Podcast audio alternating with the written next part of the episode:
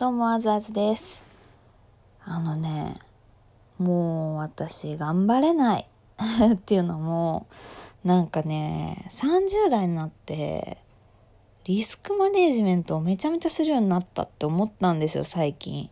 まあ、例えばだけど何か一つのことに対して、ちょっと前まではね、もうめっちゃ頑張って、もう恥かいても頑張りきったら、結果はまあどうであれ、よしみたいなメンタルだったんですけども、最近ね、やることなすことなんか腰が重いっていうか、なんかもしこうなったらどうしようとか、なんか、なんて、なんとなく結末が見えちゃうっていうか、あ、ちょっとで無理だろうなと思うとなんかシュッと引いちゃうっていうか、いやーなんかね、そんなことがね、結構あって、発言一つもそうなんですよ。別にね、これって大きな事件があったわけじゃないんですけど、なんかな、年取ったなと思って、いやーなんかね、それがこう続いてきて、やっべえ、私も頑張れないかもみたいな風に思ったんですよね。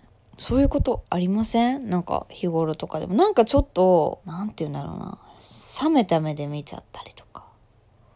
でも本当は一生懸命やりたいんだよね。すごい俯瞰から見てる感じがめちゃめちゃあって、なんかそれをこう感じ取った時に、あ、やっべえ、私もう頑張れないのかもってすごい思ったんですよね。なんとなく。いやー、怖い。これが年を取るっていうことなんですね。私なんかすごい冗談で私はまだまだね、もう30代で結婚したけど、まだまだ現役みたいな、何の現役やねんみたいな、そういう会よくしてたんですよ。で、まだやりたいこともたくさんあるしって思ったんだけど、やっぱりね、怯えがすごい最近勝ってるなって思いましたね。自信がちょっとなくなってきちゃったのかな。うん。なんかそうならないためにもね、いろんなことを継続してるつもりだったんですけどね。やっぱ場数踏まないとダメだなと思って、こう心というか、ね、元気がなくなってきてしまってるのかなっていうのはあるのかな。なんか何でもコロナのせいにしちゃいけないんだけどね、こう、人と接したりとかね、する機会も減ってきて、やっぱ自分のそのなんか、なんだろう、相対的な価値みたいなのが分かんなくなってきちゃったんですよね。麻痺してんのかもしれない。うん、なんかそんなことを思ったわけなんですよ。まあ、やっぱり、でも、まあ私はね、若い頃にやりたいことやった方だと思うから、そんなに後悔はないんだけどね。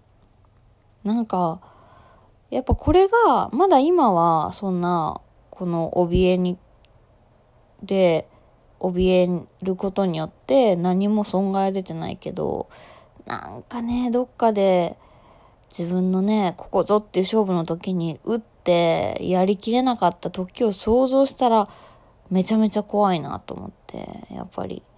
恥をかくこととか、かっこ悪くても頑張ることをもう一歩やらなきゃなって思ったんですよね。なんか、やっぱり、笑われるんじゃないかとか、なんかね、そういうふうに、人の目が気になるんでしょうね。傷つくぐらいだったらみたいなこともすごいあるんだと思う。本当は、心の中で。でもね、そこをもう一歩踏み越えないと、いろいろね、やっぱ、こう、なんか、一線越えれないんだろうなって、めちゃめちゃ思いましたね。うん。いやー、今年もね、もう終わっちゃうから、来年から頑張らなきゃって思ってるために今こうね、エンジンをブンブンって吹かしてるとこなんですけどね。まあどうなることやらとか思いながらね。まあでも最近は結構年賀状の撮影とかねしてきて、年賀状いいですよ皆さん。されてます？年賀状。なんか今もメール文化だったり、まあ手紙とかね、年賀状いらないってのももちろんわかるんですけど、だけどですよ。やっぱりちょっとこうご無沙汰してるなとか、なかなかこうコミュニケーション取るきっかけがない人って年賀状めちゃめちゃいいと思いますよ。うん。ぜひね、あの、なんか、こう、きっかけがつかめない人とか、昔お世話になった人とかね、まあ家族とかでもいいですよ。ぜひね、このコロナで手持ち無沙汰だったら、年賀状ならね、丁寧にもう文章で。何度失敗しても書き直せるからね。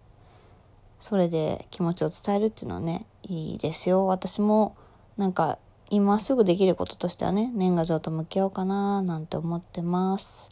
はい、ということで本日の配信は、何だろうね、何の話？臆病？もう頑張れない？だけど頑張る。みたいなね、話でした。最後まで聞いていただいてありがとうございました。またね、何か話してほしいこととか質問あればお便りの方お待ちしております。それではまた次の配信でお会いしましょう。バイバーイ。